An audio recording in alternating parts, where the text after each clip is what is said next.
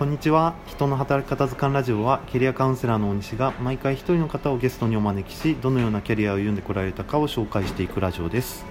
今回も前回に引き続き東文番長さんをゲストにお呼びしております。どうぞよろしくお願いします。お願いいたします。はい。では前回第2回の最後のところでえっとまあ、転職のきっかけのところを少し伺ったんですけれどもちょっとお時間になってしまったので中途半端になってしまいましたその辺りちょっと続きを聞いていきたいんですけれどもはい。いかがでしょうか？ありがとうございます。そうですね、えっと、私が製造業2年あのハノイで経験していく中で、まあ、一つ感じたのは、はい、あのまあ、500人の私はまあ、えーと、購買部っていう、まあ、買い付けとかを主に行っていたんですけども、はい、言ったらうちだと3000品目ぐらいですね。3000品目。まあ、のソファーとかベッドとか、まあ、箱物を作るにあたってそれぐらいの資材が必要になってくるんですが、はい、まあ、それをマットレスだったら月2000本あ日日に2000本ですね、はい、日に2000本作るためにどれぐらいの物量を仕入れてでそれを、まあ、海外からの輸入品が多いので、まあ、何ヶ月のリードタイムでっていうような仕事をしていました、はい、でもちろんそこで働くにあたってその部下の方たちが非常に優秀だなと感じたのも一つではあります。特にベトナムハノイにおいては、はい。と働き手の多くは女性ですね。うちだと5000人の工場なんですが4500人は女性でした、あそうなんですね、はい、と女性がすごく真面目に勤勉に働くっていうのと逆に男性があまり働かないっていうような国だったのであの女性が多かったです。でかつ私が直接やり取りをさせていただくようなその役職がついているような子たちに関しては、はい、本当その500人の中でもあのトップレベルであの優秀ですし、まあ、人柄もいい子たちが多かったです。特に、まあ、丁寧な作業で真面目っていうところが際立っていたかなと思いますでそういう子たちに例えば、えー、資材 A の、えー、在庫回転率はいくつですかっていう数字を、まあ、2人の人に投げると、そんな優秀な子たちでさえ2つの数字が返ってしてしまう。というような状況がありました。というのは、まあ、在庫回転率自体はその在庫の数量分の、まあえー、使用日数だったり在庫保管日数だったりするんですけど、はい、まあ、その数式はあれど、と、どれぐらいの物量があるかっていう数字もそうですし、どれぐらいの日数で使ってるかって数字も結構人の手で全てエクセルで管理していたのでばらついてしまっていたんですね、はい、なのでそこから出てくる数字っていうのはやはりばらついてしまっていて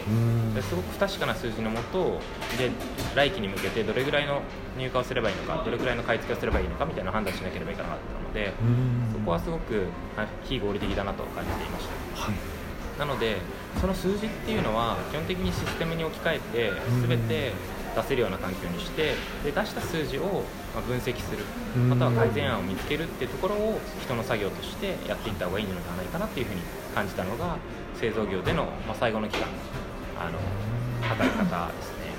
で人が優秀であるにもかかわらずやはりそういう状況が出てきてしまうということであればそこはシステムに置き換えて、はい、でそこから出てきた数字に基づいて人が考えて判断する。でそれができるような会社に今転職をしているような形であります。ありがとうございます、はい、日常業務から問題を発見するのはすごいお得意なのかなっていうふうに今お話を伺ってて感じました。いえいえそんなことはないです、もうそうですね。まあ一緒に頭悩ませてあの働いてた優秀な部下が、まあ、先ほどもちょっとお話しましたが、その子のためにどうしたらいいかっていうのを考えていくと、まあ必然的にはたどり着くところではありました。もうその頃から次の業界はある程度じゃ決めていらっしゃったんですよね。そうですね、実際にまあそういうことができる企業もあるあの横並びではあったと思いますしじゃあそこにあって私たちにないものって何なんだろうってなった時にその働く人の不勉強さとか、はい、丁寧でないとかっていう作業は一個その子たちにおいてはクリアされていたところだったのでじゃあ抜本的に何をすればいいのかっていうのはすごく分かりやすいところとしてはありましたしで私自身もそこに対して興味がすごく持てたなっていうのは実体験から持てたなっていうのはあります。転職活動を始めるきっかけというかなんかこれがすごい重要な転機になった、はい。そういうことってエピソード的に何かありますか？そうですね。私転職活動自体はすごく短くて1週間でその企業を決めてしまったんですがそうなんですね、はい、ただ、えー、と一応まあ転職をするにあたってその現在働いていた企業はすごく好きでいたし好きでしたし、えー、とすごく何か不満を持って辞めるっていうつもりは一切なくてうん。ただその製造物流小売業っていう企業体の中で製造業も物流業も、えー小売業も全てマネージャーを経験させていただいたっていうところははい一つ節目にはなるのかなというふうに思っていて。でその点で、まあ、じ今の自分の会社にないものを、うん。まあ、外部の会社から知識として学ぶ、うん。でまあ、自分のキャリアとしてはあのものづくりからあの無形のサービス、はい。で B2C から B2B っていうところ全く逆のことをいくっていうのはキャリアとしてもすごくまあうまみのあるところなのかなとは思っていたので、はい企業の選定はすごくスムーズに決まりましたし、はい。まあ、今みたいな話をあのぶつけさせていただいたことで、うん。まあ、すごくあのそうですね今あの働かせていただいているシステムの会社もそこに対しては、まあ、大きなイエスをすごく早い段階でくれたような形です。どうですか今実際に転職をされて半年ぐらい経ったわけだと思うんですけれども、はい。その入る前のイメージと入った後のイメージ何か違いとかってありましたか？そうですね。まあすごくポジティブな意味での違いは多いのかなとは思ってうーん。でやはり私はすごく、まあ、外資の企業に今席を置いているので、はい。もっとドライであの数字オンリーの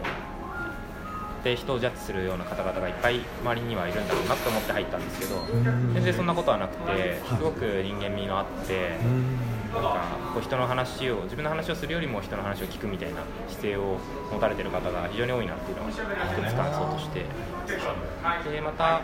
ここはまあギャップがあったわけではないですが、はい。まあ、今扱ってるシステムっていうのがどれだけ多くの人を助けてるのかなっていうのはん。あのその会社に身を置くことですごく体感できることではあったので今のところネガティブなあの違いっていうのはあまり感じずにあのすごくポジティブな違いとしては、まあ、多くのことがあったなと。いいですね、うん。まさに。転職してまた新しい分野に挑戦できてはい。それがまあ現在進行中で、まあ、いい方に向かってる。なんかそういった形ですよね。そうですね、まあ、本当にあの、まあ、いろんな方の捉え方があるとは思うんですが、うん私に関してはそうですね、特に、まあ、今、社会的にこうコロナが流行っているような状況であってもうん、在宅勤務がスムーズにできたりとか、うーんそこにおいて何か業務効率が落ちるようなことがなかったりっていうのは、あなんかそういう企業で働けてるっていうのは、すごく幸運なことだなと思ってます。なる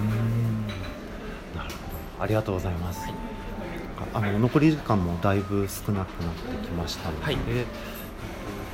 今まで割と過去から現在までの、まあ、時間軸で順番に戻ってくるような形でお話を伺ってきたんですけれどもはい、ここはちょっと割と将来的なお話を伺っていこうと思うんですが、はい。今後当分番長さん。はい、慣れないです。なるほどです。こんなことやってみたいなですとか、はい。なんか現在の活動を通して世の中に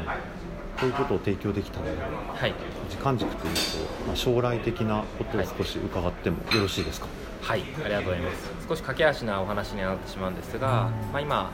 えー、と企業の私弊社のサービスを、まあ、ご説明させていただく機会を得るためのうん。あのアポイントメントを取るっていう業務に携わってるんですが、はい。一応9月の段階で150アポイントメント150社に対してそういう機会を提供できるような働き方をするっていうのが今すごく直近の目標としてはありますでそれを取った後には、えっとまあ、弊社は基本的には、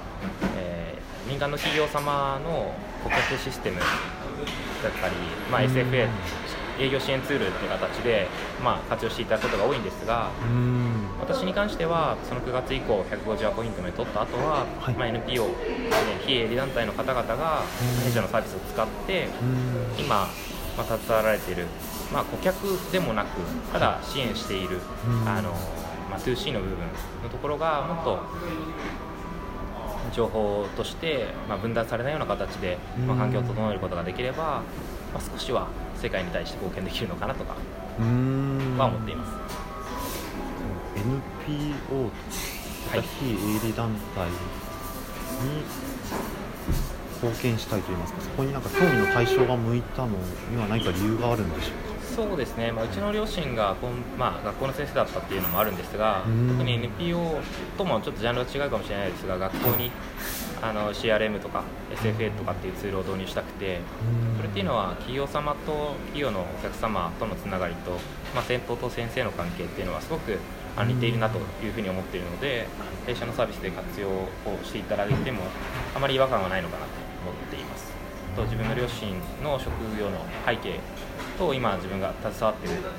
サービスの特徴をまあ掛け合わせるとなんかそこに導かれた部分はありますいろいろとつながってきそうな気がしますね。そうですね。私の中ではあこれだなっていうふうなところがありますね。じゃあ今後の東軍番長さんのはい。活躍がますます楽しみになってきますね、ありがとうございます。では、えー、とこんな形でそろそろお時間が近づいてきましたのでこちらのラジオを終了とさせていただこうと思います。では今回のゲストは東文番長さんでした。どうもありがとうございました。ありがとうございました